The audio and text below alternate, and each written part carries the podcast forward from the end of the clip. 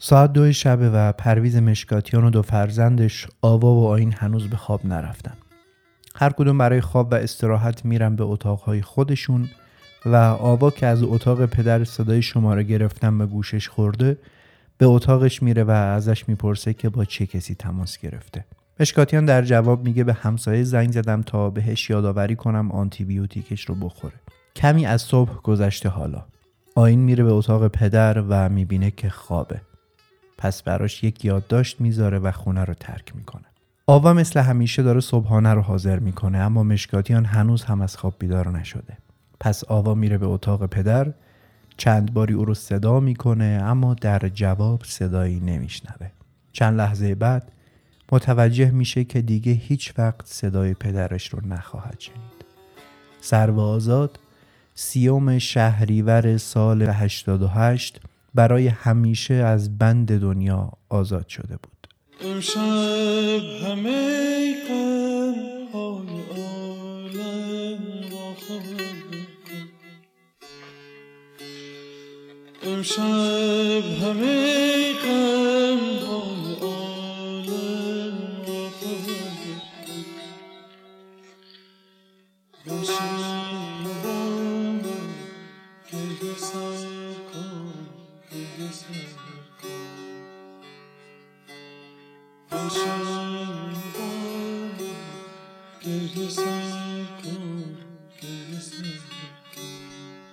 سلام به مخاطبین خوب پادکست گوشه. خیلی خوش اومدید به اپیزود 26 م. من فاروق قادریم و با شما هستم با آخرین قسمت از سریال سرگذشت پرویز مشکاتیان. این هفتمین قسمتیه که داریم درباره زندگی استاد مشکاتیان صحبت می‌کنیم.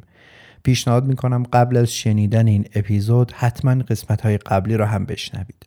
این اپیزود در مرداد 1401 منتشر میشه. مثل همیشه اگر می‌خواید به تداوم این محتوای رایگان کمک کنید می‌تونید از طریق لینکی که توی توضیحات پادکست هست از پادکست پشتیبانی مالی کنید.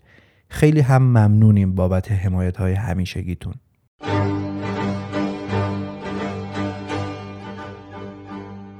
اسپانسر این قسمت گوشه نیلبرگه نیلبرگ کسب و کاری ایرانی آلمانی که دمنوش های گیاهی ارگانیک تولید می‌کنه و آماده حضور در بازار ایران شده. محصولات نیلبرگ گود پستیساید هستند. گود پستیساید به محصولاتی گفته میشه که باقی مونده سموم شیمیایی نداره. طی جلسه ای که با این مجموعه از نزدیک داشتم بخشی از فعالیت ها و برنامه های پیش روشون رو دیدم و به زودی شما هم مثل من از انتخاب و روی کرد نیلبرگ در خصوص همراستا کردن صنعت و فرهنگ و هنر لذت می‌برید و این می‌تونه آغاز اتفاقهای تازه برای ورود کسب و کارها به دنیای موسیقی باشه. برای بیشتر آشنا شدن با فعالیت های نیلبرگ پیج اینستاگرامشون رو دنبال کنید تا برای حمایت از هنر و هنرمند ایرانی همراه باشید.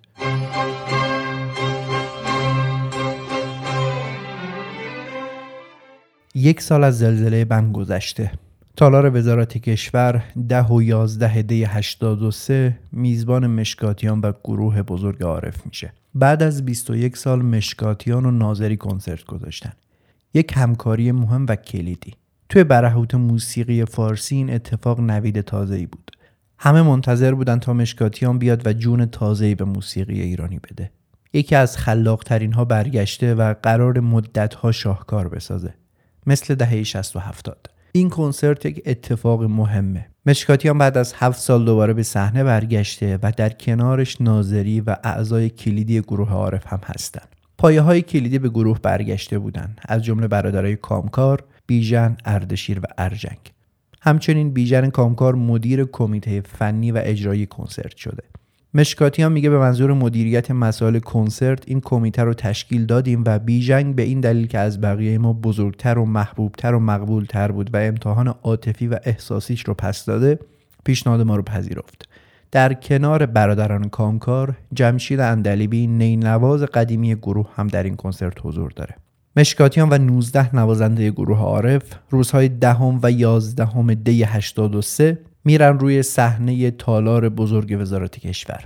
اول کنسرت بعد از صحبت بیژن کامکار یک دقیقه سکوت اعلام میشه و پس از اون کنسرت شور و دشتی آغاز میشه. دوستان عزیز خانم آقایون از طرف گروه عارف به عنوان مسنترین نازنده گروه با شما صحبت می‌کنم. بی نهایت ممنون و سپاسگزارم که تشریف آوردید. قبل از هر چیز همطوری که سزار دارین این روزها سالگرد زلزله دلخراش بم هست و ما امشب بیاد اون دوستانی که از دست دادیم و دوست بسیار نازنینمون ایراج بستامی که بسیار با این گروه همکاری داشتن. و همچنین بیاد زلزله زده های جنوب شرقی آسیا. خواهش می‌کنم که قیام بکنیم و یک دقیقه سکوت داشته باشیم برای ما دو اتفاق گوارا و متاسفانه ناگوار روی داده. اتفاق خوشایند و بسیار زیبا اینه که گروه عارف بعد از 14 15 سال دوباره در کنار هم قرار گرفتیم و این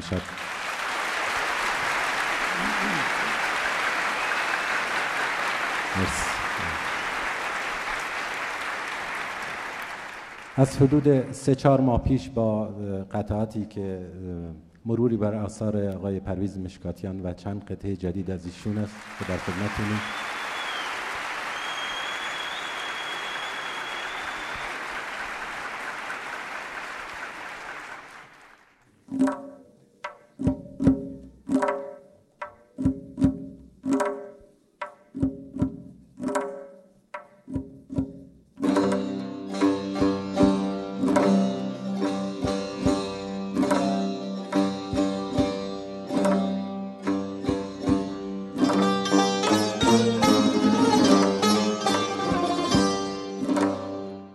اکثر قطعات این کنسرت از ساخته های قدیمی مشکاتیان بودند به علاوه چند اثر جدید و چند تکنوازی که اعضای گروه اجرا کردند. مشکاتیان در مصاحبه گفته بود که قرار این کنسرت رو در دو آلبوم منتشر کنند اما این دو آلبوم هیچ وقت منتشر نشدن علاوه بر اون کنسرت هم هیچ وقت به صورت رسمی در دسترس قرار نگرفت. نه خود مشکاتیان برای انتشار آلبوم ها کاری کرد و نه وارثانش. فقط چند سال پیش رسانه خصوصی از این کنسرت دو نسخه غیررسمی صوتی و تصویری منتشر کرد. نسخه تصویری ایرادات فنی زیادی داره از جمله ناهماهنگی صدا و تصویر. سی دقیقه آخر هم به خاطر خرابی نوار حذف شده. اما قطعاتی که در کنسرت سال 83 اجرا شدن با یک نگاه ساده میشه فهمید که اکثر قطعات این کنسرت ساخته های قدیمی مشکاتیانن مثل محبوب من وطن یا تصنیف لاله بهار که هر دوشون سال 62 با صدای ناظری اجرا شده بودن. یا چوپانی که اونم سال 62 مشکاتیان با گروه عارف ضبط کرده بود. قطعات ضرب اصول، خزان و سما آوا هم اجرا شدن که اولین اجراشون برمیگشت به آلبوم مجده بهار و اوایل دهه هفتاد. از نقاط عطف کنسرت دو تصنیف سر و آزاد و لحظه دیدار بود. پیشتر این دو تصنیف رو با صدای خود مشکاتیان شنیده بودیم. اما این بار ساختش رو با صدای شهرام ناظری به روی صحنه آورده.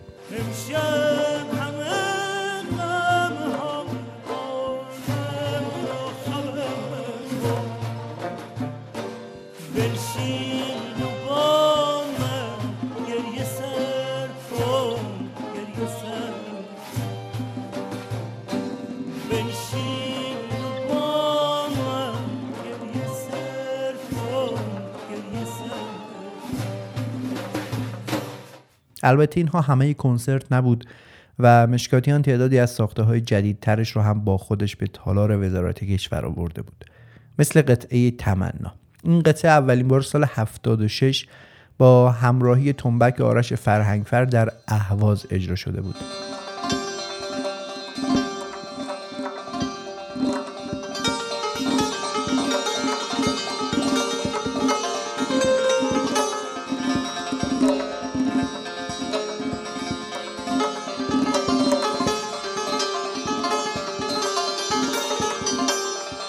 علاوه بر تمنا دو تصنیف دیگه هم اجرا شدن که از ساخته های جدید مشکاتیان بودن.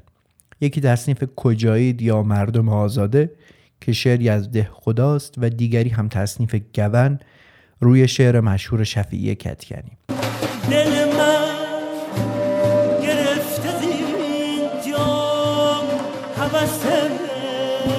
سفر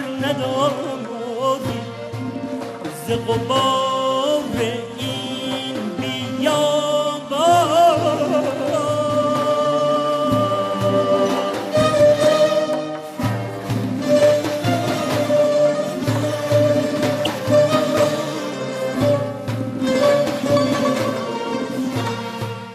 نکته جالب در تنظیم تصنیف کجایید استفاده مجدد مشکاتیان از ضرب زورخان است. همه ما وقتی اسم قطعه چکاد رو میشنویم یکی از اولین علمان هایی که به یاد میاریم ضربیه که ارجنگ کامکار در اون قطعه نواخته و جالبه که اینجا هم بعد از 16 سال باز ضرب زورخانی این قطعه رو ارجنگ کامکار اجرا کرده.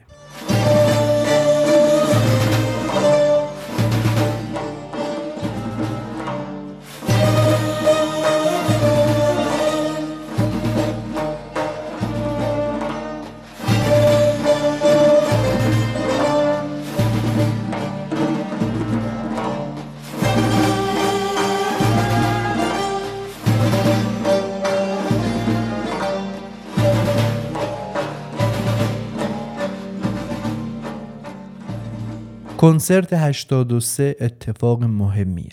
مشکاتیان باز با یک گروه بزرگ شامل 19 نفر برگشته روی صحنه. هفت سال در تهران کنسرتی نذاشته و بیشتر از ده ساله که پایه های اصلی گروه عارف دور هم جمع نشدن. پس خودش با تک تک اعضای قدیمی تماس می‌گیره و بالاخره موفق میشه تعداد زیادیشون رو برای اجرا در این کنسرت راضی کنه. نوازنده هم بودن که از کنسرت ها یا قطعات چاوش با شما بودن و الان در این اسامی نبودن. آیا شما سعی کردید دعوتی از ایشون بکنید یا؟ حتما. من هر اجرایی که داشته باشم به همه بچه ها خبر میدم. الان شما به استاد نایید سالها ما افتخار داشتیم در خدمتشون باشیم در گروه عارف در کنسرت های درون مرزی و برون مرزی. من خدمتشون زنگ زدم گفتن که با هنگام اخوان باید بریم ایتالیا. و تشریف بردن برای اجرا اونجا.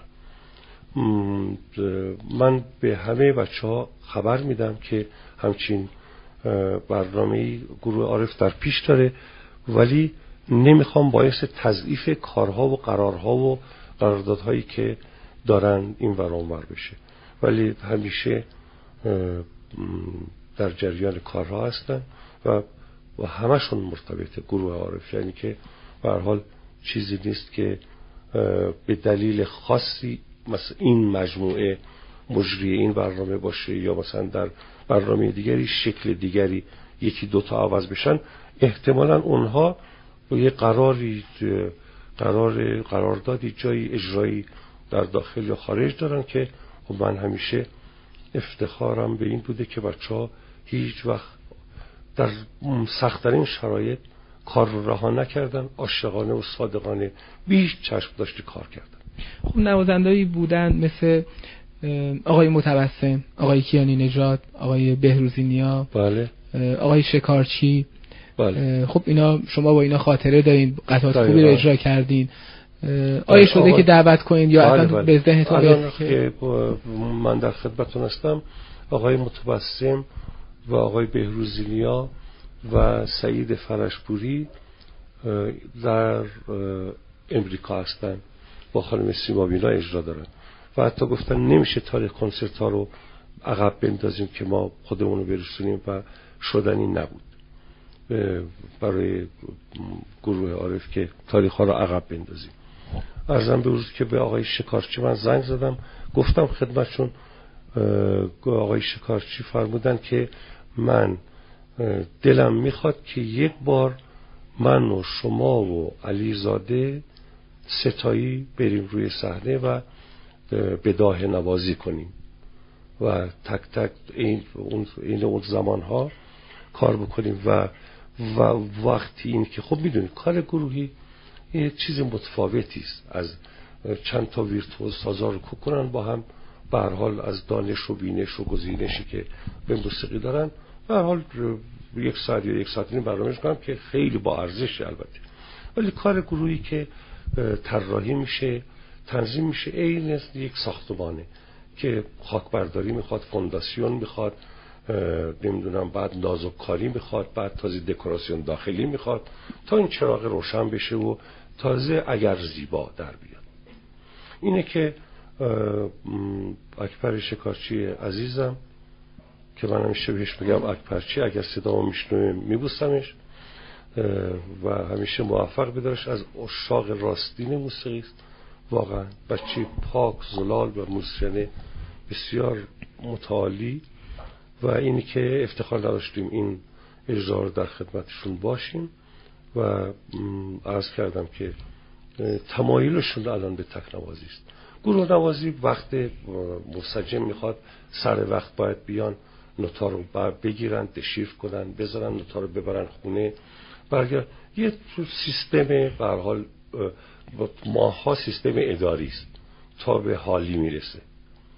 و خب به حالی مقدار وقت می‌خواد. این اتفاق سوای اینکه گرد همایی برای یاران قدیمیه فرصتی هم هست برای نوازنده های تازه نفس. در کنار این نوازنده های پیشکسوت مشکاتیان تعداد نوازنده جوان هم به گروه وارد می‌کنه و با این کار کمک می‌کنه تا مسیرشون در ورود به جریان اصلی موسیقی ایرانی هموارتر بشه. سیامک آقایی، مازیار شاهی، آرش کانور و شروین مهاجر که هر کدوم از بهترین نوازندگان نسل خودشون شدن به نوعی با این کنسرت دیده میشن.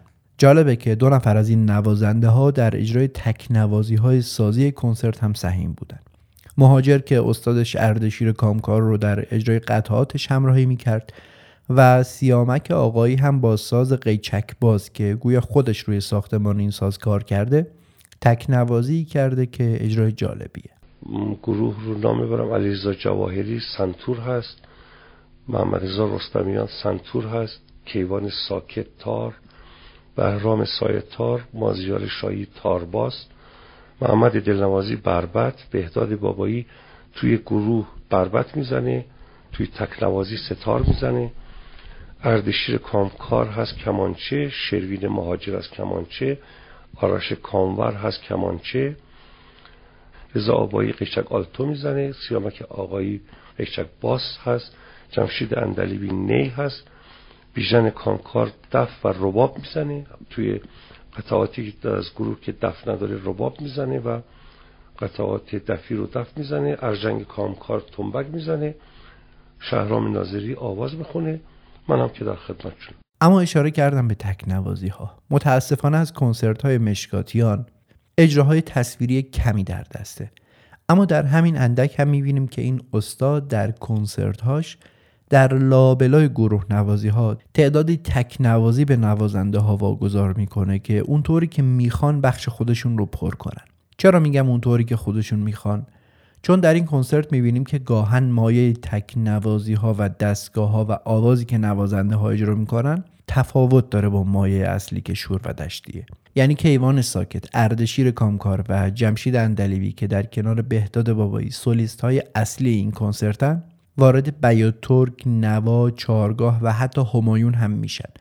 که این کمی عجیبه چون معمولا در یک برنامه موسیقایی مگر از راه مرکب نوازی وگرنه سعی میشه چارچوب کلی اجرا یکی باشه و تک نوازی ها و قطعات حول این مایه اصلی بگرده.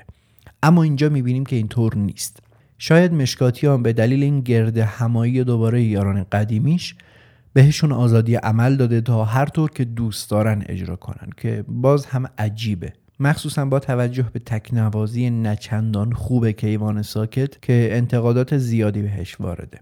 در کل کنسرت 83 کیفیت فنیش میره در سایه گرد همایی یاران قدیمی گروه عارف و زیاد بهش پرداخته نمیشه. اما نمیشه انکار کرد که دیگه نه مشکاتیان و نه باقی نوازنده ها و نه گروه عارف دیگه اونی نیستن که در گذشته بودن و کیفیت کارشون فرسنگ ها فاصله داره با لاله بهاری که همه در اوج می ساختن و می نواختن. حتی بخش آوازی کار که مطابق معمول کارهای غیر شجریانی مشکاتیان بسیار کوتاه چنگی به دل نمی‌زنه البته در ابتدای کنسرت عنوان میشه که شهرام ناظری دقیقا پیش از کنسرت درگیر سرماخوردگی شده و این موضوع روی کیفیت ارائهش تأثیر گذاشته شاد باش. شاد باش ای عشق خوش. سودای ما.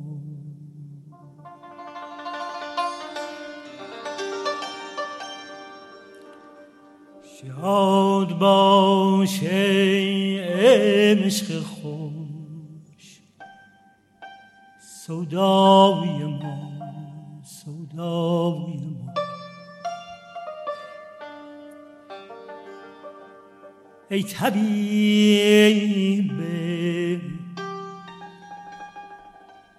ای طبیب جمله علت های ما.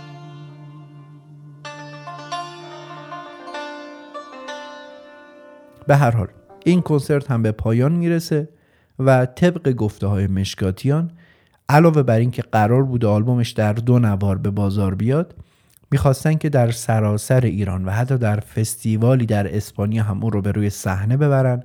اما نه تنها هیچ کدوم از این اتفاقات نمیافته بلکه این کنسرت هم مثل خیلی عظیمی از کارهای مشکاتیان بایگانی میشه و فقط دو نسخه صوتی و تصویری بیکیفیت غیر رسمی ازش به بیرون درز می‌کنه. که شاید دلیل اصلی اتفاق از هم پاشیدن گروه عارف بلافاصله بعد از این کنسرت باشه.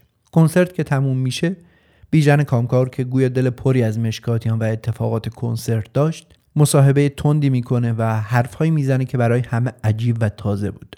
مشکاتیان هم که مشخصا سخت از این صحبت ها ناراحت شده در مصاحبه ای جواب او رو میده و او هم در تقابل با حرفها و نقدهای بیژن کامکار انتقاداتی رو متوجه او و چند نفر دیگه از اعضای گروه عارف می‌کنه. برای اینکه این بحث حاشیه‌ای خیلی هم طولانی نشه من اینجا فقط جوابیه مشکاتیان رو مرور می‌کنم که انتقادات بیژن کامکار هم درش اومده. اولین اعتراض بیژن کامکار اینه که گفته من برای کنسرت رفتم به کردستان عراق و وقتی برگشتم فهمیدم که از مسئولیت مالی گروه عزل شدم. مشکاتیان در این پاسخ به این اعتراض گفته که کنسرت وزارت کشور ابتدا قرار بود که سه هفته زودتر از ده و یازده دی برگزار بشه.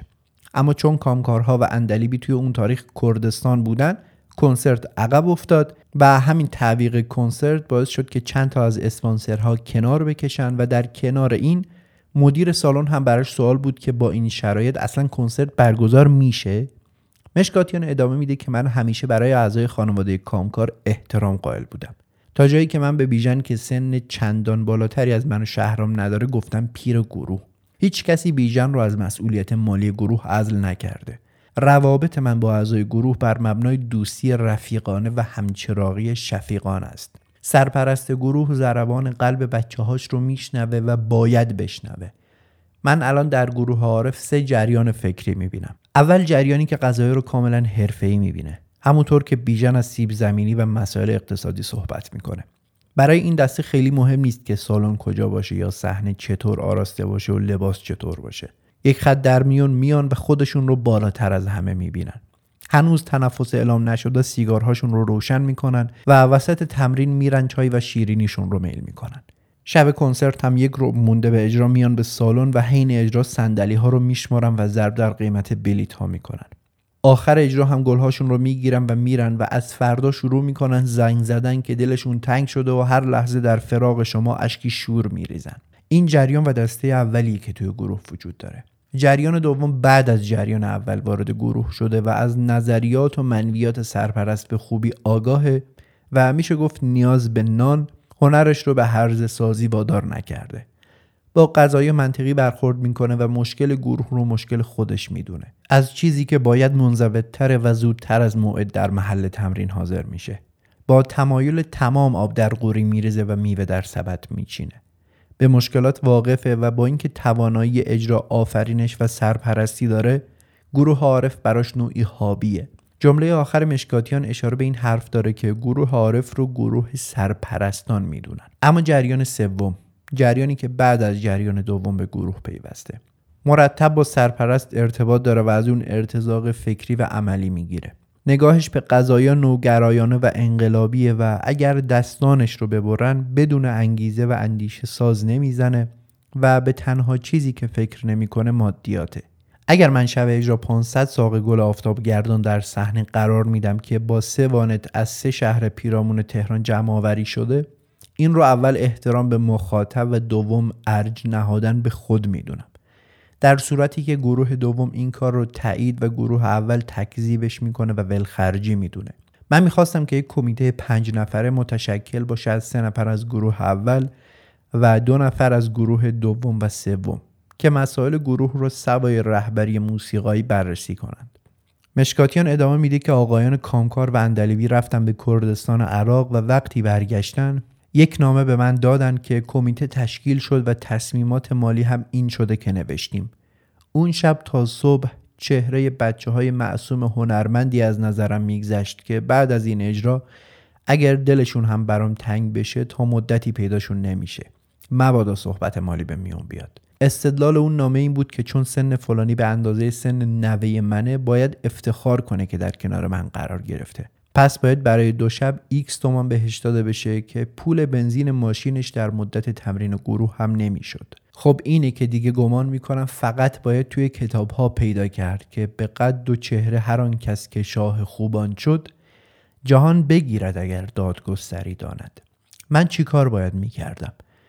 بعد از اینکه گفتم منظور من از کمیته این نبود جواب دادن که ما کس دیگری رو قبول نداریم. با مشورت نماینده بچه ها و سه نفر از موسیقیدان های بنام و چند نفر از دوستان اقتصاددانم به یک جنبندی رسیدیم که 50 درصد حق گروه به چه ترتیبی تقسیم بشه و فردای اون روز انجام بشه. بیژن عزیز در همین مصاحبه گفته که من هرگز نمی‌تونم قبول کنم که سهم من با سهم کسی که همسن نوه من یکی باشه. نه عزیز من شما که در تجمع گروه حضور داشتید البته که برابر نبوده ولی تفاوت از زمین تا آسمون هم نمی‌تونست باشه. مشکاتیان صحبتهاش رو اینطور تموم می‌کنه که شگفت زده شدم از پیر. آخر هنرمندی که می‌تونه با هنرش چیزی بگه که ما مردم فریب خورده چپاول و قربانی شونده تظاهر به حقایق پی ببریم و هنرمندی که می‌تونه از طریق هنرش به ما مردمی که در انتقال از امروز به فردای خود حرکتی داشته باشیم در جهت فروتر شدن چرا باید امکانی به این اندازه شریف و والا رو دست کم بگیره؟ مگر خودش هم قطره ای از همین اقیانوس نیست؟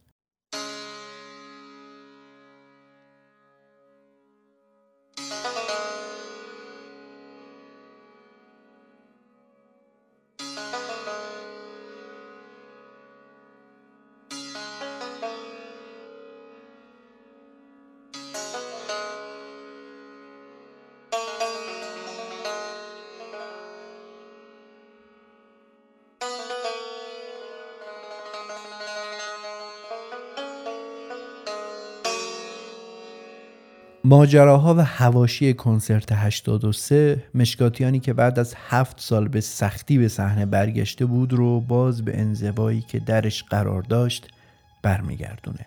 اما در کنار این کنسرت و کتاب هایی که گفتیم اون سالها مشکاتیان منتشر می‌کرد در این دهه چند نوار هم از کارهای این استاد روانه بازار میشه. تمنا نواری بود بسیار شخصی که از دل خلوت مشکاتیان با خودش و البته پسر نوجوانش بیرون می اومد. با یک نگاه ساده به قطعات و تکنوازی ها و در کل مشکاتیان تمنا ما با مشکاتیانی روبرو هستیم که خسته و خلوت گزیده است و به دور از هر گونه تلاش برای قدرت نمایی با سازش یا قطعات منحصر به فردش اومده نشسته پشت ساز و درونیاتی که از پس سالها انزوا و تنهایی و یأس فلسفیش میاد روی ساز پیاده کرده. بدون هیچ وسواسی برای کیفیت ضبط یا کوک یا هر چیز دیگری. به همین خاطره که میگم تمنا یک کار بسیار شخصی از مشکاتیان. به قدری شخصی که درش دست به یک کار جدید هم زده و دکلمه کرده. شعری از بهار رو با کلام خودش اجرا کرده که حدود 20 سال قبل از اون اون رو با آواز شهجریان و گروه عارف ضبط کرده بود. یقین درم اثر شوبه های های من نیست. یقین درم اثر شوبه های های من نیست. که یار بسته و گوشش به گریه های من نیست. خدا خدا چه سمر ای معزنا کم شو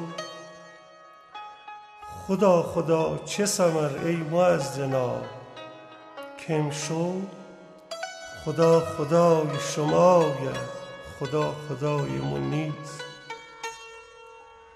خدا خدای شما خدا خدای من نیست. یک نکته جالب در اجرای این قطعه.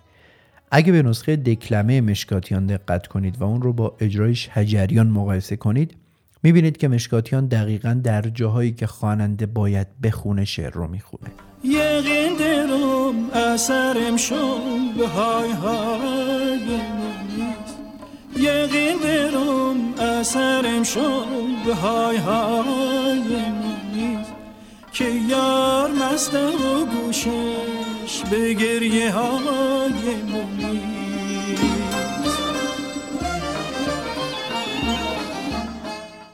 تمنا اکثر قطعات شامل تکنوازی های مشکاتیانه. به علاوه خود قطعه تمنا و دو اجرا از تصنیف یقین درم یکی با دکلمه خودش و دیگری با همراهی تنبک پسرش آین که باز تأکید می‌کنه بر بسیار شخصی بودن این نوار. پیشتر هم دیده بودیم که اساتید موسیقی فرزندانشون رو کنار خودشون بنشونن. مثل کامکارها یا حتی شجریان که همایون کارش رو با تنبک نوازی در کنار پدر شروع کرد. دقیقا در همین سن و سالی که آین نشسته کنار پدرش. در مصاحبه در همون سالها مصاحبهگر از مشکاتیان می‌پرسه که شما با تمنا نوازنده جوانی رو به جامعه موسیقی معرفی کردید.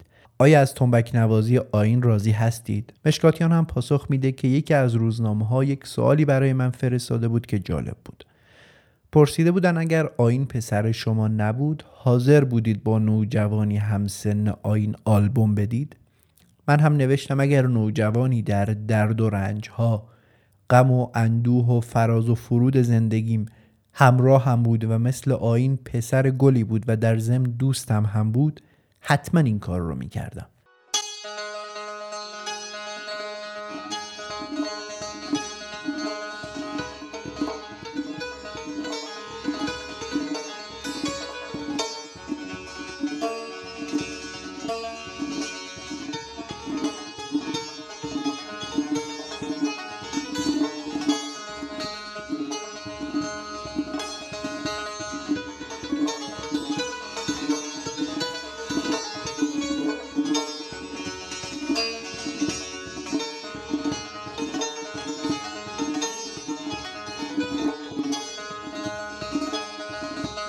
چیزی که مشخصه اینه که مشکاتیان رابطه بسیار خوب و نزدیک و خاصی با فرزندانش داشته و اعتماد بسیاری هم به اونها داشته.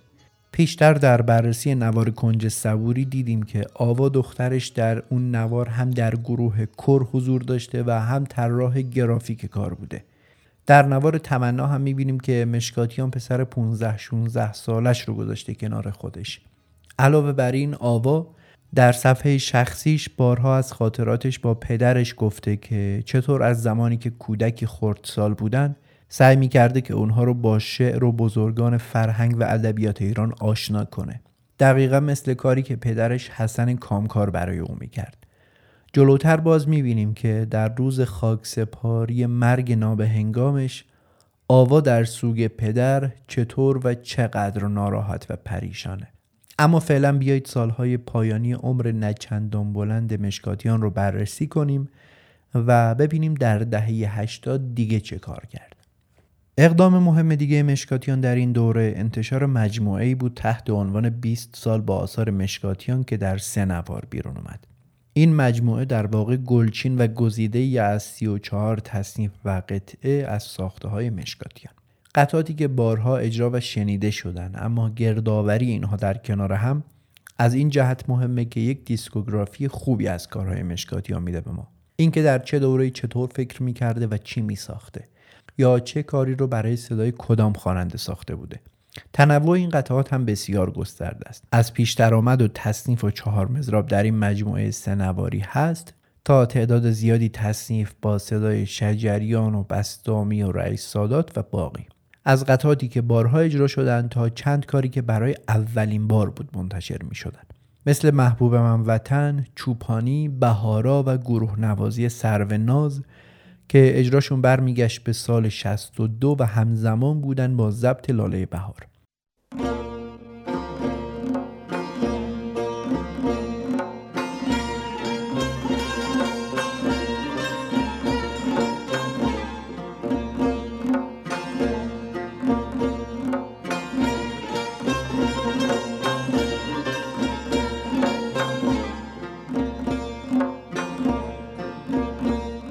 بهارا سال 62 با صدای شهرام ناظری ضبط شده اما در انتشار لاین آواز حذف شده. در این نوار هم می‌بینیم که از 14 قطعه فقط یک قطعه با صدای ناظری اومده که باز عجیب به نظر میاد. نکته دیگه در مورد این آلبوم اینه که قطعات از چهار دوره کاری مختلف انتخاب شدن و در بروشور نوار اسم نوازندگان این قطعات آورده شده. نکته جالب توجه حضور حسین علیزاده است که اسمش در اجرای قطعات محبوب من وطن چوپانی، بهارا و سروناز دیده میشه. یعنی قطعاتی که سال 62 ضبط شدن. یعنی آخرین روزهای حضور علیزاده در ایران. این نوار یعنی نوار اول تابستان سال 82 توسط مؤسسه چهارباغ بانگ منتشر شده. و دو نوار بعدی سه سال و نیم بعد در زمستان 85 به بازار اومدن. در این نوار اسم و یک کار با صدای شجریان هم دیده میشه. یعنی تصنیف دود اود نوار دوم و سوم برخلاف نوار اول که تعداد قطعات بی کلام بالاست بیشتر شامل تصانیفیه که مشکاتیان ساخته. پیشنهاد می‌کنم برای شناخت بیشتر و دقیق تر پرویز مشکاتیان و آثارش حتما این سه نوار رو تهیه کنید و بشنوید.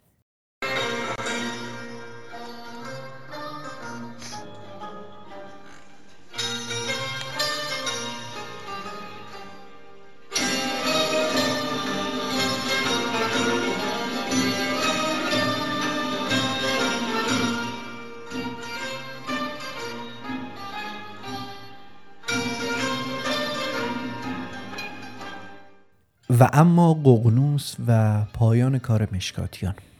از کارهای دهه 80 مشکاتیان گفتیم و حالا مونده کنسرت ققنوس و هرچند گفتنش بسیار سخته. اما مرگ مشکاتیان. فرجامی ققنوسوار و آزادی ابدی سرو. ققنوس به عربی العنقا و به انگلیسی Phoenix. پرنده مقدس افسانه است که گفته می شود مرغی نادر و تنهاست و جفت و زایشی ندارد. اما هر هزار سال یک بار بر توده بزرگ از هیزنبال می گشاید و آواز می خاند و چون از آواز خیش به وجد و اشتیاق آمد به منقار خیش آتشی می افروزد و با سوختن در آتش از خاکستر آن ققنوسی دیگر متولد می شود. در بسیاری فرهنگ ها ققنوس را رمز جاودانگی فداکاری و عمر دگربار تلقی می کنند پرنده سپید بال سرخ چشم تیزپر ققنوس آتش و خون آزادی نور رسیده بلند آشیانه پرهراز. لحظه درنگ زبام ما مپر. ببین لولیان شهر برایت ترانه می‌سازند. ببین کودکان شهر از تکبوت های آزادی برایت آشیانه می‌سازند. لحظه درنگ زبام ما مپر. Parang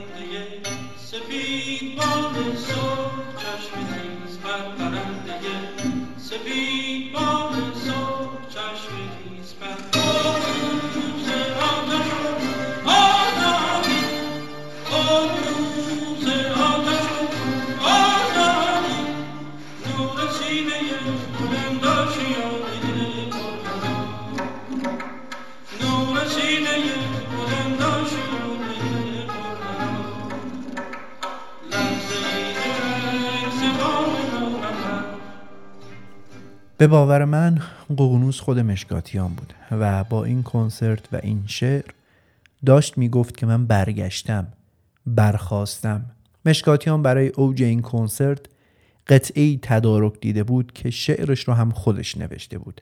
بله شعری که خوندم شاعرش خود پرویز مشکاتیانه. همون کسی که تا مدتها فکر می‌شد برزین آذر مهره اما دردا و دریغا که این قغنوس که به شهادت دوستان نزدیکش می‌خواست برگرده دیری نپایید که دقمرگ شد و درست وقتی که داشت از خاکستر خودش بلند می‌شد برای همیشه از پرواز افتاد. اما آذر 86 سه سال بعد از کنسرتش با ناظری این بار باز برگشته به همون تالار بزرگ وزارت کشور و با گروه عارفش چهار شب میزبان خیلی مشتاقانشه. کنسرت ققنوس که تبدیل میشه به آخرین کنسرت رسمی مشکاتیان با 16 نوازنده همراهش و صدای حمید رضا نوربخش برگزار شده که تفاوتهایی داره با کنسرت قبلی. دیگه خبری از کامکارها نیست و استاد حسن ناهید به جای جمشید اندلیبی در این اجرا نیزده. نوید افقه که اون روزها تازه داشت اسم و رسمی در می‌کرد و به عنوان یک نوازنده صاحب سبک و مبتکر شناخته می‌شد در این کنسرت به جای ارجنگ کامکار حاضر شده و در اتفاقی نادر در اجراهای مشکاتیان یک چند دقیقه هم تکنوازی براش در نظر گرفته شده. تکنوازی که میشه گفت فکر شده است و مشکاتیان قرارش داده تا با وسیله اون مایه اجرا رو عوض کنه و از دشتی وارد بیات ترک بشه. تغییر مایه با کوبه ای خیلی کار معمولی نیست. اما خب آهنگساز هم شخص معمولی نیست و پرویز مشکاتیانه.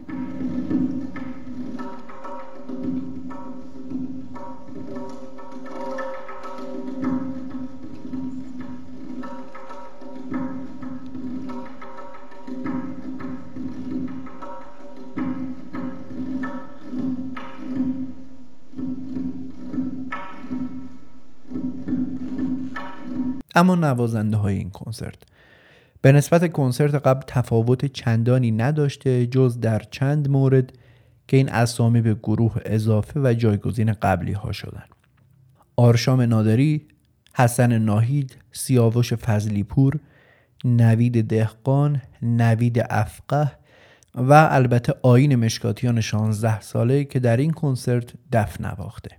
مشکاتیان در مصاحبه گفته که این ترکیب قرار از این به بعد در گروه عارف ثابت باشه ولی به فراخور اجرا خواننده تغییر می‌کنه. که متاسفانه مشکاتیان بیشتر نموند که ببینیم آیا گروه جدیدش واقعا به ثبات می‌رسه یا نه. خیلی عجیبه. کنسرتی که داریم دربارش صحبت می‌کنیم برای پنجاه و دو سالگی مشکاتیانه که واقعا سنی نیست و خیلی ها تازه در این سن شکوفا میشن.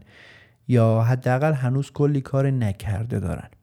اما عجیبه که مشکاتیان هیچ کار نکرده ای نداره و اتفاقا توی همین سن کم در حالی که سی سال از شروع فعالیت ایش میگذره به قول اردشیر کامکار به اندازه 100 سال یا حتی بیشتر کار کرده. بگذریم. اما قطعات مشکاتیان در این کنسرت عموما ساخته های قدیمی که به گفته خودش قطعاتی رو انتخاب کرده که هیچ وقت اجرای صحنه ای نداشتن. مثل قطعات آلبوم صبح مشتاقان که در این کنسرت تقریبا همه ساخته هاش در اون نوار رو اجرا می‌کنه.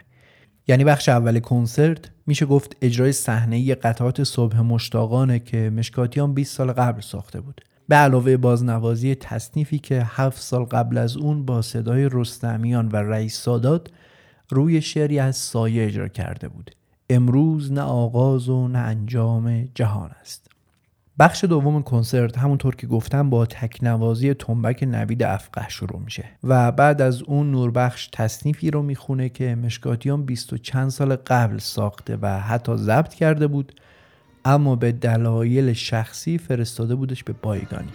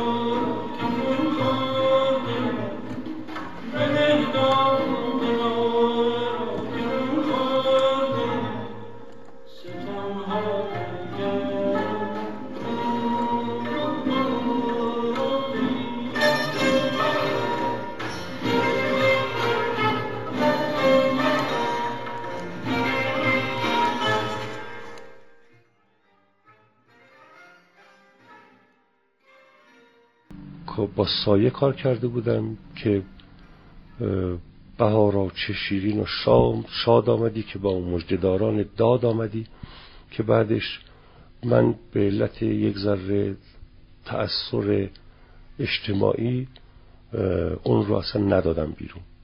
یعنی که بر این گمان نبودم که واقعا یا یک ذره اعتقادم بر این که حالا مجدداران داد آمدند. این یک ذره برام چیز شده بود زیر سال رفته بود. سال, سال شست شست و اون مان به همون طریق معلق. گرچه خب ضبط شد و حل کارا شد.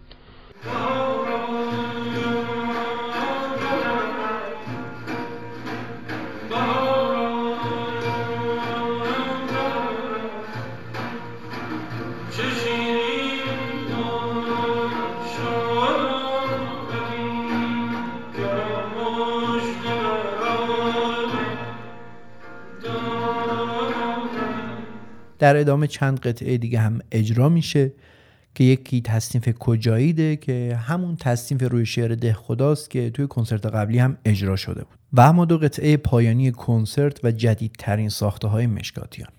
مشکاتیان میگه که دو قطعه پنهان شده و ققنوس جدیدترین آثار من در این کنسرت هستند که برای اولین بار اجرا شدن. آخرین از نظر زمانی قطعه پنهان شده بود که برمیگرده به یک ماه قبل از کنسرت که یک روز دیدم بهداد بابایی داره شعری از مولانا رو زیر لب زمزمه می‌کنه. وقتی از پیشم رفت و تنها شدم اون شعر رو توی دیوان پیدا کردم و این قطعه رو نوشتم. شعر قطعه ققنوس هم از خودمه و به این دلیل توی بروشور ننوشتم چون نخواستم اسم خودم رو در کنار ده خدا و کتکنی و سایه به عنوان شاعر بذارم. از نظر ساختاری ققنوس جدیدترین و از نظر احساسی و زمانی پنهان شده رو میشه آخرین کار من به حساب آورد.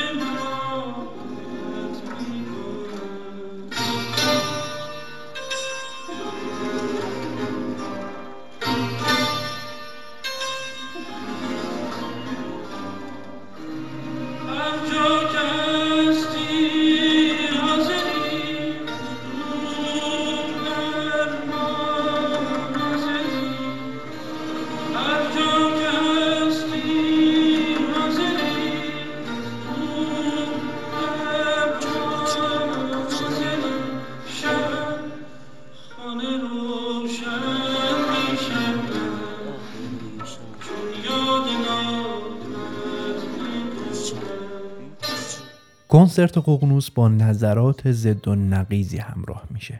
از رد و تایید گرفته تا ناامیدی و امیدواری.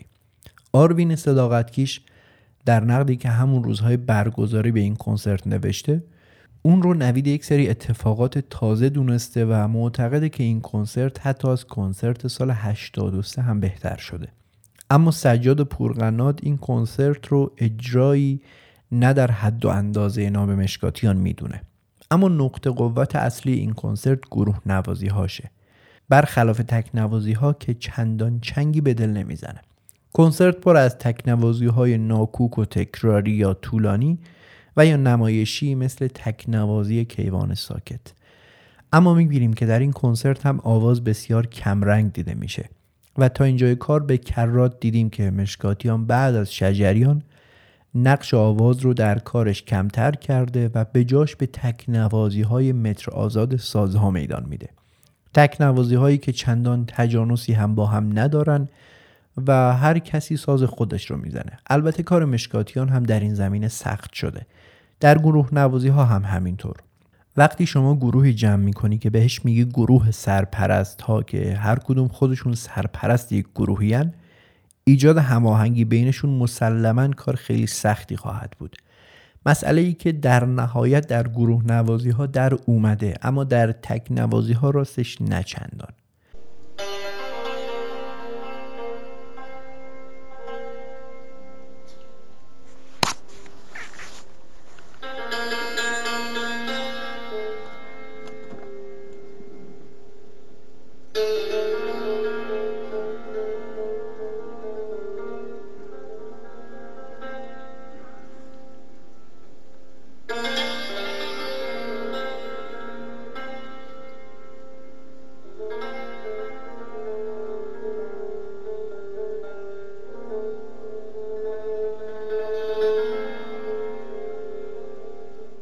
اما نکته جالب در مورد این کنسرت همکاری مشکاتیان با بزرگمرد سینمای ایران عباس کیارستمیه.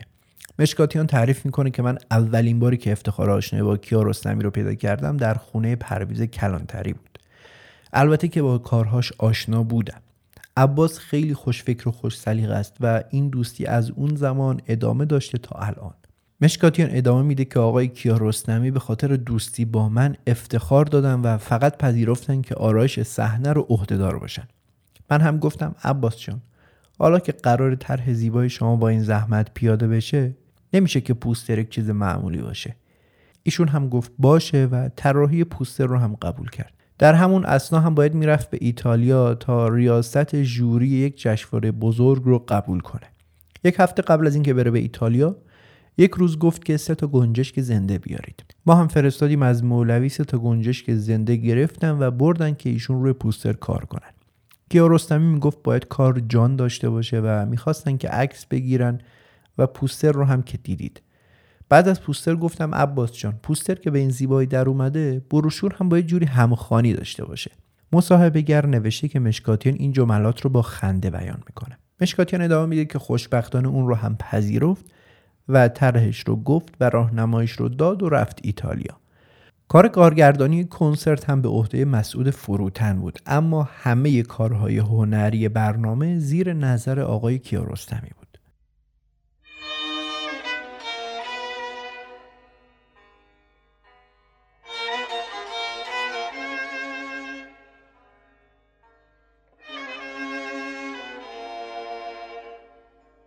و اما بالاخره سکانس پایانی زندگی مشکاتیان.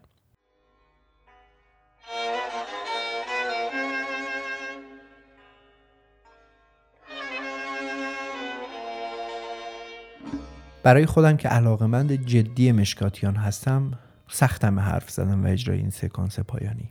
مشکاتیان به قدری زود و غیر منتظره و دردناک از بین ما رفت که هنوز بعد از 13 سال درد و حسرتش با ما هست. برای باقی موزیسین های بزرگ هم همینطور. برای پایور برای لطفی برای شهناز و کسایی و اساتید بزرگ رادیو و این اواخر برای شهیدی و شجریان. اما تلخی فقدان مشکاتیان با مرگی که داشت دو چندانه. تا الان هفت قسمت و بیشتر از هشت ساعت درباره مشکاتیان و آثارش صحبت کردیم. از تولد و کودکی خاصش گفتیم تا ظهورش به عنوان یک پدیده و تا سردمداریش در موسیقی دهه 60 ایران. اما دوران زندگی مشکاتیان انگار تقسیم میشه به دو دوره کلی. تا پیش از قطع همکاری با شجریان و حتی کمی جلوتر با بستامی ما با مشکاتیانی روبرو هستیم کاملا متفاوت و حتی برعکس مشکاتیان 75 6 به بعد. انگار اون اتفاق عاطفی مهم یعنی جدایی از افسان شجریان و به تبعش جدایی همیشگی و دوری ده ساله از شجریان مشکاتیان رو بسیار دگرگون می‌کنه و به نوعی او رو فرو می‌بره در انزوای خیش. مشکاتیان 76 به بعد مشکاتیانیه که غرق در یک یأس فلسفی خصوصا از مردم و اجتماع. یأسی که میشه نمود و بروزش رو به وضوح در زندگی و کارهاش دید. با اینکه در این دوازده سال پایانی عمرش هم کار می‌کرد کتاب مینوشت و مثل همیشه آهنگ میساخت اما دیگه اون مشکاتیانی نبود که در دهه 60 و اوایل 70 در موسیقی ایران یک کتازی می‌کرد. دیگه خبری از اون سر و راست قامتی نبود که در صحنه ها و تالارهای ایران و جهان میدرخشید. دو کنسرت آخرش هم نه مخاطبینش رو راضی کرد و نه گویا حتی خودش رو. چون هیچ وقت این دو کار آخرش رو منتشر نکرد. نمی‌دونیم. شاید اگر بیشتر میموند باز برمیگشت به اون اوج طلاییش در دستان و دود اود و بیداد. مشکاتیان مورد خیلی عجیبیه در تاریخ موسیقی ایران که میشه ساعتها دربارش حرف زد و بررسیش کرد. که چطور به یک آن ظهور کرد و همون قدر سریع هم به اوج رسید و باز به همون سرعت تمام شد. مشکاتیان در سی و سه سالگی عملا رسید به قله و وقتی که قاصدک رو ساخت تازه رسیده بود به چهل سالگی. شما اگر کتاب تاریخ موسیقی ایران رو ورق بزنید متوجه میشید که مشکاتیان به حق یک استثناست استثنایی که به گفته دوستان و نزدیکانش بعد از کنسرت ققنوس درست به سان یک ققنوس انگار از خاکسترش تولدی دوباره پیدا کرده بود و می‌خواست که کار کنه. حسین علیزاده تعریف می‌کنه که اومد به یکی از کنسرت های من و گفت که من حال روحیم خیلی خوبه و می‌خوام دوباره کار کنیم. مشکاتیان را همیشه به خصوص این اواخر عمرش تاسف میخوردم از اینکه چرا شرایط اینطور هست که مشکاتیان گوشگیری میشه. و البته من چندین بار به ملاقاتش رفتم و دیدمش و وقتی که صحبت می‌کردم که چرا حتی بعضی با تنز تلخی جواب می‌داد. هرچی که اواخر عمرش باش تماس داشتم به خصوص یادم میاد که آخرین بار یه کنسرتی که من داشتم اومده بود و حتی اومد من رو صحنه بودم از پایین صحنه دست تا دیوار رو بوسی کردیم. پشت صحنه اومد و گفت که من دیگه حال روحیم خیلی خوبه و دوست دارم که بیایم با هم کار کنیم. که خیلی من استقبال کردم و همون روز به قول شما همین ناگفته رو گفتم که مدت ها بود منتظر بودن که این کلمه امیدوار کننده رو از تو بشنوم. و متاسفانه این امید فقط در حرف بود برای اینکه بعدش با فاصله کوتاهی ایشون فوت کرد. علیزاده ادامه میده که وقتی هنرمندی در افسردگی هنری غرق بشه باید راهی برای مقابله باهاش پیدا کنه وگرنه بیشتر فرو میره. مشکاتیان در این فضا عمیق شده بود و از اینکه به خودش صدمه بزنه کوچکترین باهمه ای نداشت. نه از نظر روحی و نه از نظر جسمی توجهی به این مسئله نداشت و همه ما شاهد بودیم که این افسردگی روز به روز داره عمیق تر میشه. دیگه حتی از نگرانی هم گذشته بود.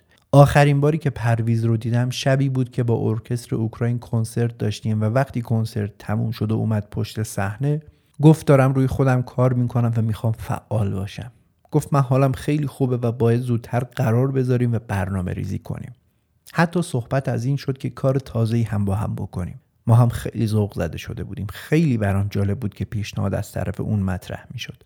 واقعا اگر این اتفاق میافتاد که ما دوباره کنار هم قرار می گرفتیم انرژی مضاعفی به وجود می اومد و اتفاقات خوبی به دنبالش می اومد راستش اون موقع همه از مشکاتیان نامید شده بودیم. اون شب وقتی اومد پشت صحنه و در حالی که شجریان و ناظری و درویشی هم اونجا بودن اون حرفها رو زد مثل مجدهی بود که از خودش به ما می‌داد. حتی شکل کاذبی از اون بود. شاید هم واقعا قلبا می‌خواست این اتفاق بیفته. اما جسم و روحش اجازه نمی‌داد. مشکاتیان وقتی فوت شد نمی‌خواست فوت بشه. اونقدر آروم بود که وقتی خوابید دیگه بیدار نشد. مشکاتیان حتی به شجریان هم برگشته بود. به کسی که بهترین دوره کارش رو باهاش ساخته بود. مشکاتیان با دعوت شجریان میره به پشت صحنه کنسرتش که عکسهاش رو قطعا دیدید و بعد در چند بزرگداشت مراسم هم در کنار هم دیده میشن و این اتفاق مهم عده زیادی رو امیدوار می‌کنه که این زوج هنری موندگار قرار باز کنار هم قرار بگیرن و بدرخشن. بیایید قبل از اینکه سرگذشت این بازگشت رو تعریف کنم یک توقفی داشته باشیم و بشنویم حرفهای مشکاتیان رو که در آخر عمرش اینطور درباره شجریان صحبت کرده. شجریان گذشته از دوستی و رابطه عاطفی عمیقی که ما با هم داریم شجریان هنوز اگر بهترین دوست من نباشه جزو اولین عواطف زندگی من. و خواهد بود به حال سعدی گفته که سعدی به روزگاران مهر نشسته بر دل که از دل برون نشاید. الا به روزگاران گمان می‌کنم یک واژهش رو پس پیش می‌خونم. البته ریتم شعر رو درست می‌کنم که اگر شده اگر چه شده خودم کلمه بذارم جای سعدی. ولی استاد شفیعی گفته که از دل برون نشاید حتی به روزگار. شجریان در دل من و جایگاه عاطفی من همچنین است که حتی به روزگاران هم مهرش از دل برون نمیره. در دل مردم ایران هم به در نگاه من جای بسیار خاصی شجریان داره. به مستاق آنچه خوبان همه دارن تو تنها داری توانایی هاش در اجرای ابیات اغزال سروده های بزرگان ما بزرگان ما که میگم بزرگانی که واقعا شاید بشه گفت که در جغرافی های فرهنگ بشری جایگاه خاصی دارن اما شجریان سهم بسیار بزرگی گاه فکر می‌کنم که مردم ما باید بیشتر شجریان دوست داشته باشن. چون حافظ سعدی مولانا خاجو هر آنکی که به سمتش میره و جلب و جذبش میشه دقیقا بغل می‌کنه می‌ذاره توی بغل مخاطبش. و این کار هر کسی نیست کار سترگ و بزرگی است. و او یک تنه حتی گاه با موسیقی الکن این کار رو و خداوند پایدارش بداره این بزرگ مرد شجریان تعریف می‌کنه که این اواخر داشتیم با پرویز به این نتیجه می‌رسیدیم که یک کار رو با هم دیگه شروع کنیم و حتی یک جلسه هم در موردش صحبت کردیم. البته پرویز کارهای من رو دنبال می‌کرد و حتی برای کنسرت من که با گروه شهناز داشتم اومده بود و عکسش هم هست. من هم البته گرفتار گروه شهناز بودم و تعهداتی به این گروه داشتم و پرویز نمی‌خواست با این گروه کار کنه. او می‌خواست گروه خودش رو داشته باشه و ما در قالب اون گروه با هم کار کنیم. اما پرویز گروه ثابتی نداشت و دست و دلش هم زیاد به کار نمی‌رفت. قصدمون این بود که اگه قرار کار رو شروع کنیم روی یک کار درست و حسابی کار کنیم. منتظر بودیم شرایط فراهم بشه تا با پرویز یک کار خیلی جدی رو شروع کنیم که پیش نیومد و اون اتفاق افتاد. اون اتفاق تلخ و ناگوار بالاخره افتاد.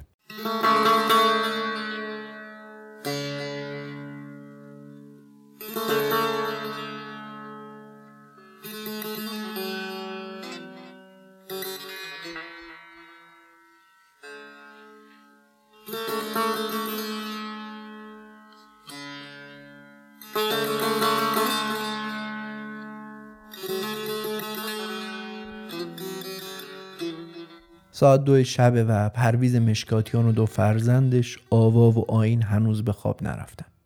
هر کدوم برای خواب و استراحت میرن به اتاقهای خودشون که آوا که از اتاق پدر صدای شماره گرفتن به گوشش می‌خوره به اتاقش میره و ازش می‌پرسه که با چه کسی تماس گرفته. مشکاتیان در جواب میگه به همسایه زنگ زدم تا بهش یادآوری کنم آنتیبیوتیکش رو بخوره. کمی از صبح گذشته حالا. آین میره به اتاق پدر و می‌بینه که خوابه. پس براش یک یادداشت می‌ذاره و از خونه میره.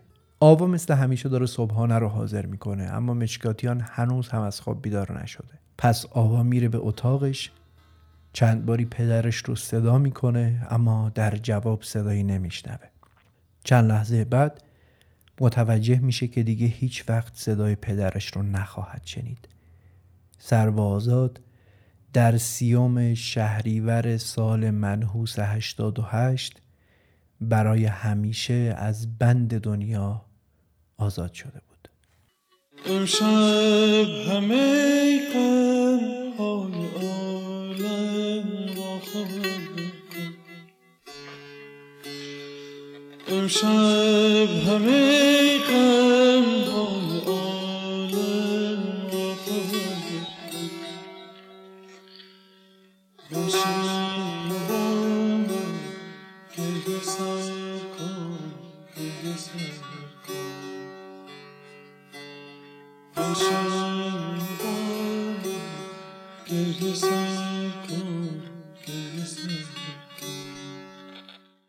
خبر شوکه کننده بود. تیتر یک روزنامه ها شده بود خبر درگذشت مشکاتیان. هیچ کس حتی با وجود حال روحی مشکاتیان انتظارش رو نداشت که انقدر زود بره. اون هم فقط و فقط در 54 سالگی. اما این اولین باری نبود که یک نابغه انقدر زود و در چنین سنی می‌رفت. درویش، قمر، سبا و عارف هم در همین 54 5 سالگی از دنیا رفته بودند. اما مرگ مشکاتیان از همه تراژیک تر بود. مرگ سختی بود. مرگ ناباورانه ای بود. هرچند مشکاتیان در اواخر عمرش داشت یک مرگ تدریجی هنری رو زندگی می‌کرد اما دق مرگ شدنش انقدر زود چیزی نبود که بشه راحت باش کنار اومد. این رو میشه از عکس ها و فیلم های دوم مهر 88 دید که همه دوستان و دوستدارانش جمع شدن در تالار وحدت و مات و مبهوت از مرگ نابهنگامش اشک میریزن و زاری می‌کنن.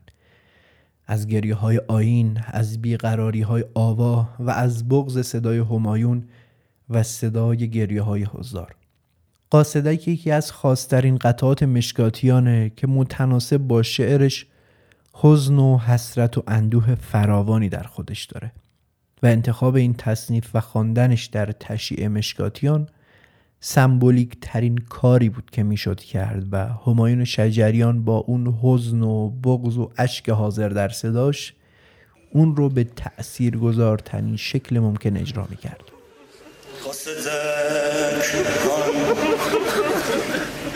چه خبر؟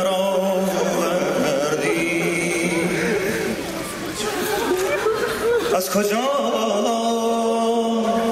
از که خبر آوردی. از کجا؟ از که خبر آوردی.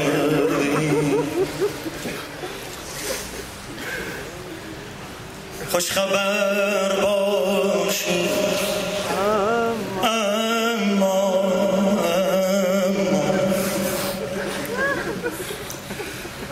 خوش خبر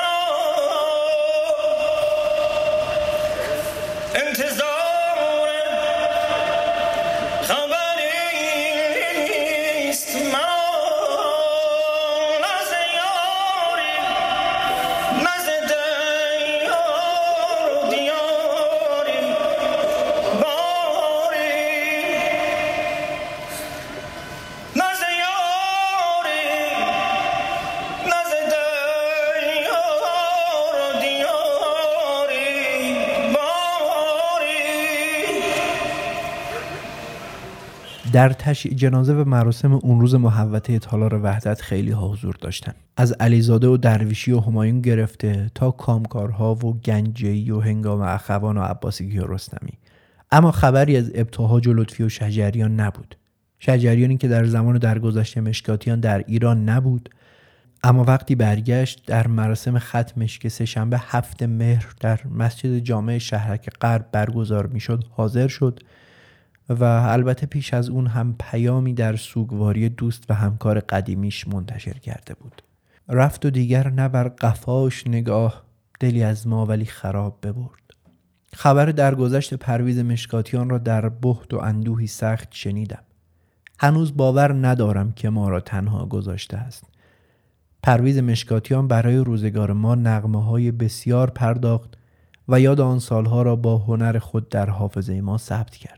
موسیقی او در فراز و نشیب روزگار همراه ما بود با مهنت ما گریست با شادی های ما شادی و با شور و امید ما همدلی کرد در آثار او صدای قلبی را می توان شنید که برای وطن و آزادی می تپد. کمتر هنرمندی را توان آن است که رنجها و آرزوهای مردمش را در هنر خیش باز تاباند و ترجمه صادق و راستین زمانه خود باشد. پرویز یکی از این اندک شماران است. موسیقیدانی که ذوق تصنیف سازیش، مهارت گروه نوازیش، لطافت شاعرانه اش و تعهدش به آرمانهای مردم خاطره او را در هنر ایران زمین ماندگار خواهد ساخت. من مرگ هنرمندی چنین را باور ندارم. پرویز مشکاتیان در ذهن و قلب ما زنده است. استاد آواز در مراسمی هم که در چهلم مشکاتیان در نیشابور برگزار می‌شد حضور پیدا می‌کنه و در یاد بود رفیقش حرف می‌زنه و میگه که پرویز مثل پسر من بود.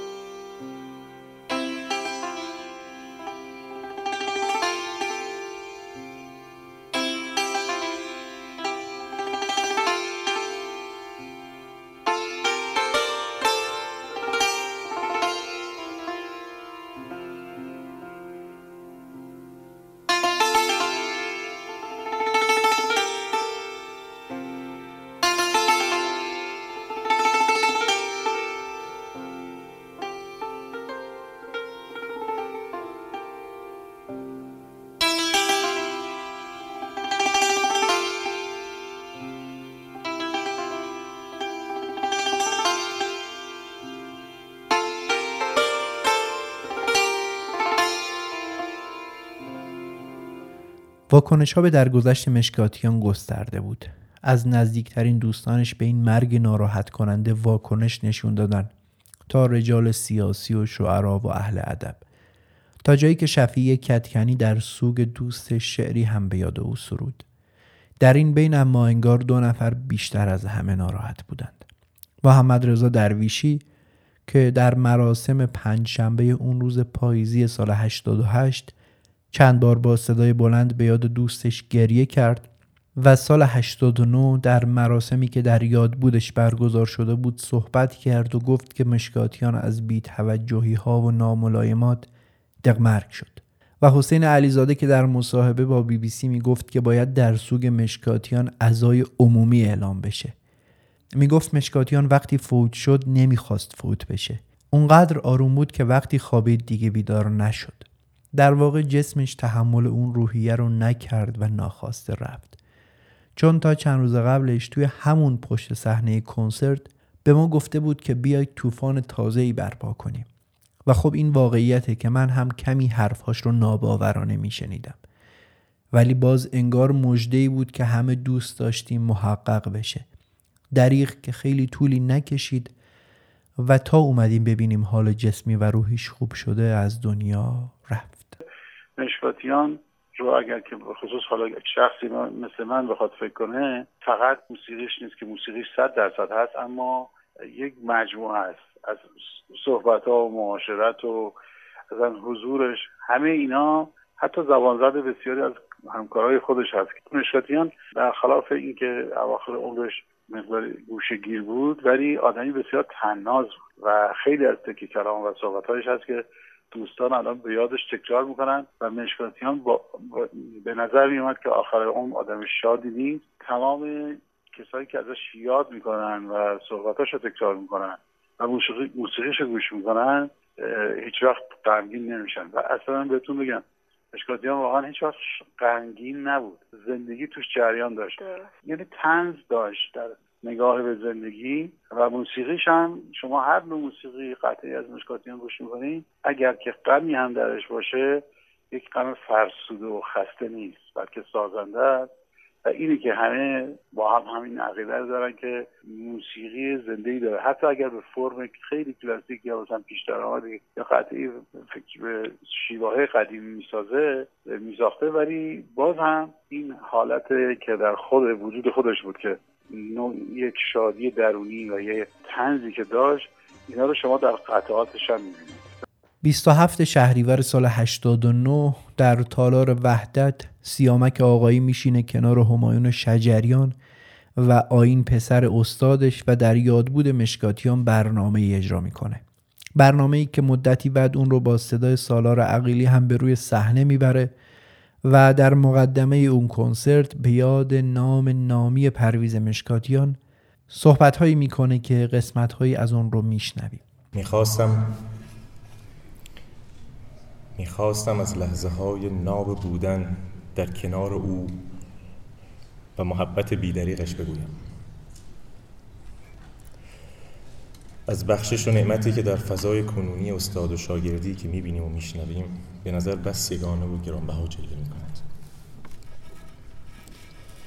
در این خیال بودم که انگار سالهای سال زمان در اختیار دارم که به دیدارش بروم و از گنج بی پایان خاطرات تجربیات و نظراتش بهره ببرم.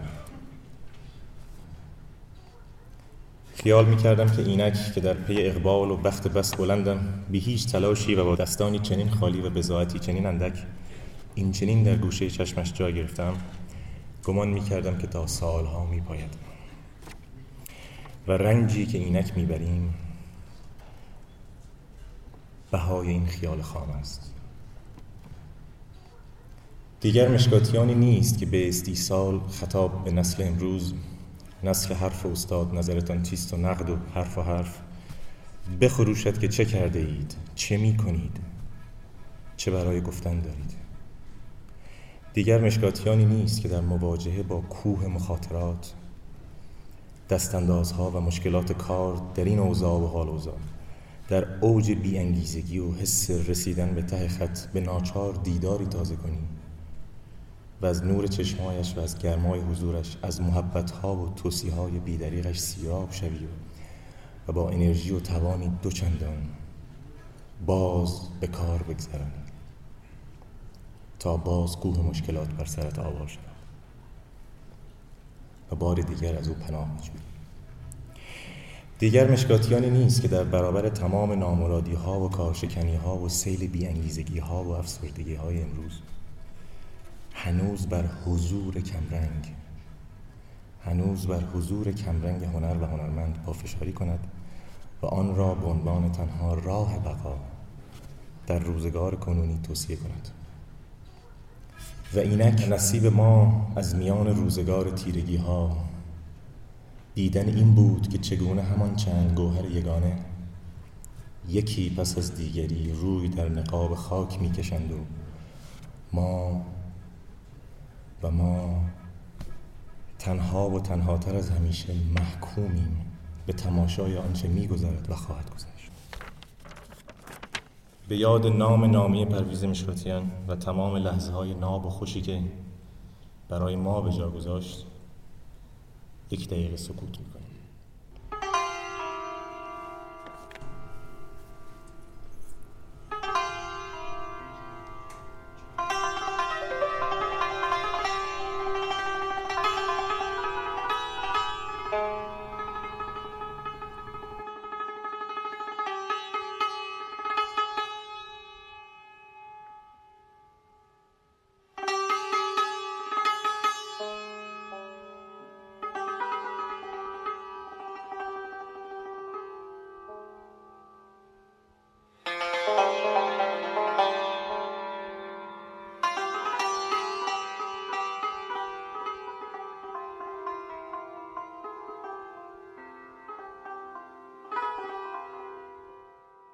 حرف زدن از مشکاتیان برای من آسون نیست. هیچ وقت نبوده. موسیقیدان محبوبم که خیلی زود هم دقمرگ شد و هم عمر هنریش به سر اومد.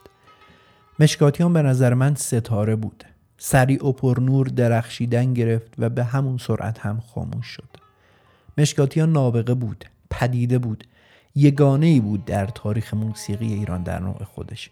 خیلی زودتر از اون چیزی که باید و انتظار می‌رفت به بلوغ و پختگی رسید و درست وقتی که به پختگی سنی یعنی چهل سالگی رسیده بود کنار کشید و دیگه کاری نکرد که مثل اون دوران طلاییش بدرخشه. توی همین اپیزود گفتم که من معتقدم به استناد به حرفهای خود مشکاتیان. این خود پرویز مشکاتیان بود که دیگه نخواست اونطوری که قبلا کار می‌کرد کار کنه. چراش رو هم متاسفانه مثل شما نمی‌دونم. اما حسرت می‌خورم برای ندانستن این چرایی کار نکردن مشکاتیان و البته زود رفتنش. این زود رفتن مشکاتیان یکی از حسرت های ابدی منه. منی که وقتی مشکاتیان رفت فقط یک پسر بچه نوجوان بودم و سالها بعد از رفتنش شناختمش. اما از وقتی که شناختمش دل در گروه موسیقی و هنر و کاراکترش دارم که کم نداشت از هنر شاهکارش. پرویز مشکاتیان نه تنها یک هنرمند که یک انسان چند وجهیه که مثل یک منشور باید از زوایای مختلف به شخصیت و زندگیش نگاه کرد. مشکاتیان رو نباید فقط با ساخته هاش به بیاریم. مشکاتیان ادیب بود. مشکاتیان صاحب فکر و اندیشه بود و دغدغه داشت. دغدغه فرد و میهن و اجتماع داشت. که حتی اگر بخوایم این کار رو هم بکنیم و مشکاتیان رو فقط بر اساس موسیقیش بررسی و قضاوت بکنیم باز با یک مجموعه عظیم مواجهیم که درک درستش کار هر کسی نیست. در تاریخ موسیقی ما کمتر کسی بوده که انقدر گسترده و وسیع کار کنه. یا درستتر بگم کار خوب تولید کنه. یک هنرمند تراز اول که در اکثر زمینه هایی که کار کرد معلف، صاحب سبک و صاحب شیوه بود و حرف داشت برای گفتن. چه در ساختن و پیشتر آمدها و چهار مضراب ها و تصانیف پرشمارش و چه در نوازندگی و حتی در نوشتن کتاب. پرویز مشکاتیان کسی نیست که بشه به راحتی از کنار اسمش عبور کرد. یکی از قلل رفیع تاریخ موسیقی ایران که تا ابدالدهر نامش بر تارک این سپیده خواهد درخشید. یاد و نام بزرگش جاوید و ماندگار.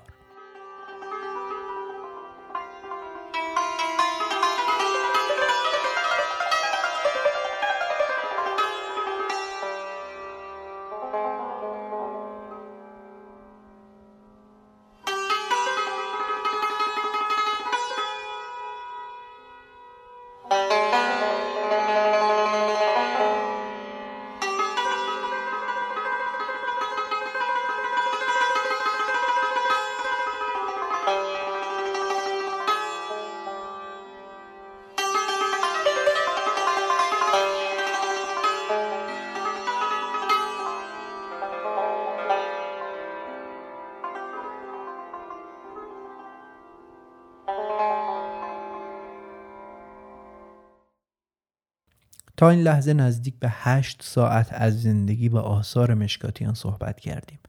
مشکاتیان خیلی جا داره برای حرف زدن. هم خودش و هم آثارش ساعتها زمان می‌بره بررسی و تحلیلشون. اما فعلا بیایید همینجا دست نگه داریم. به همین هفت قسمتی که تا الان شنیدید اکتفا کنیم تا باز در مجالی دوباره برگردیم به سرگذشته این مرد بزرگ و باز ازش صحبت کنیم. ما اینجا توی پادکست سرگذشت مشکاتیان رو به پایان میرسونیم. اما در یوتیوب و محتوای تصویریمون حالا حالاها قرار صحبت کنیم از مشکاتیان و آثارش. ممنونم که هم این اپیزود و هم سریال سرگذشت مشکاتیان رو شنیدید و تا این لحظه با ما بودید. منبع اصلی من در ساخت این سریال و مستند زندگی مشکاتیان کتاب آوای مهراین نوشته مهران حبیبی نژاد بوده در کنار چند مصاحبه از حسین علیزاده محمد رضا شجریان محمد رضا درویشی شهرام ناظری و دیگر دوستان و نزدیکان مشکاتیان. لطفا یوتیوب ما رو هم دنبال کنید. برنامه های زیادی داریم برای یوتیوب که با حمایت همیشگی شما جلو میریم و اونجا هم سعی می‌کنیم مثل پادکست از موسیقی ایران صحبت کنیم. یه قولی هم داده بودیم که در آخر این سریال از کسانی که در یکی دو ماه گذشته از پادکست پشتیبانی کردن با قید نامشون در پادکست تشکر کنیم. که قطعا شماهایی که تا اینجا پادکست هم اومدید و اینجا رو هم میشنوید اسمتون احتمالا جزو این افراد هست. افرادی که همیشه لطف خاصی داشتن به ما. خیلی خوب. عزیزانی که در دو ماه گذشته ما رو حمایت کردن این افراد هستند پارمیس مختاری، فرناز کلیپان، کیارش آرامش، علی اکبر اکبریان، سیامک رضایی، محمود عزیزاللهی، سهیل شاهروخی، ابوالقاسم جانداری، رضا عزیزیان، بهزاد، مانا علوی، حسام، رامین بهیرایی، پارمیس مختاری، مجددا پارمیس مختاری، مریم شابختی، حمید رضا ده، احسان شاهینفر فردین فلاح سعید هفتاد و نه اسماعیل باغدشتی پارمیس سار نقط نعمت سروش بیدابادی اف اشنویهی مجید جوهری رودی باز پارمیس مختاری بهزاد سخایی مهدی منصوری باز مهدی منصوری امید زندیه ام اچ سفری کسرا سلیمانی و ام آر اندلیبی ممنونم که تا آخر این اپیزود با من همراه بودید. من فاروق قادری هستم و شما اپیزود 26 از پادکست گوشه رو شنیدید که در مرداد 1401 منتشر میشه. از اپیزود آینده باز برمیگردیم به سرگذشت زندگی محمد رضا شجریان و کارهای مشترکش با پرویز مشکاتیان رو بررسی می‌کنیم.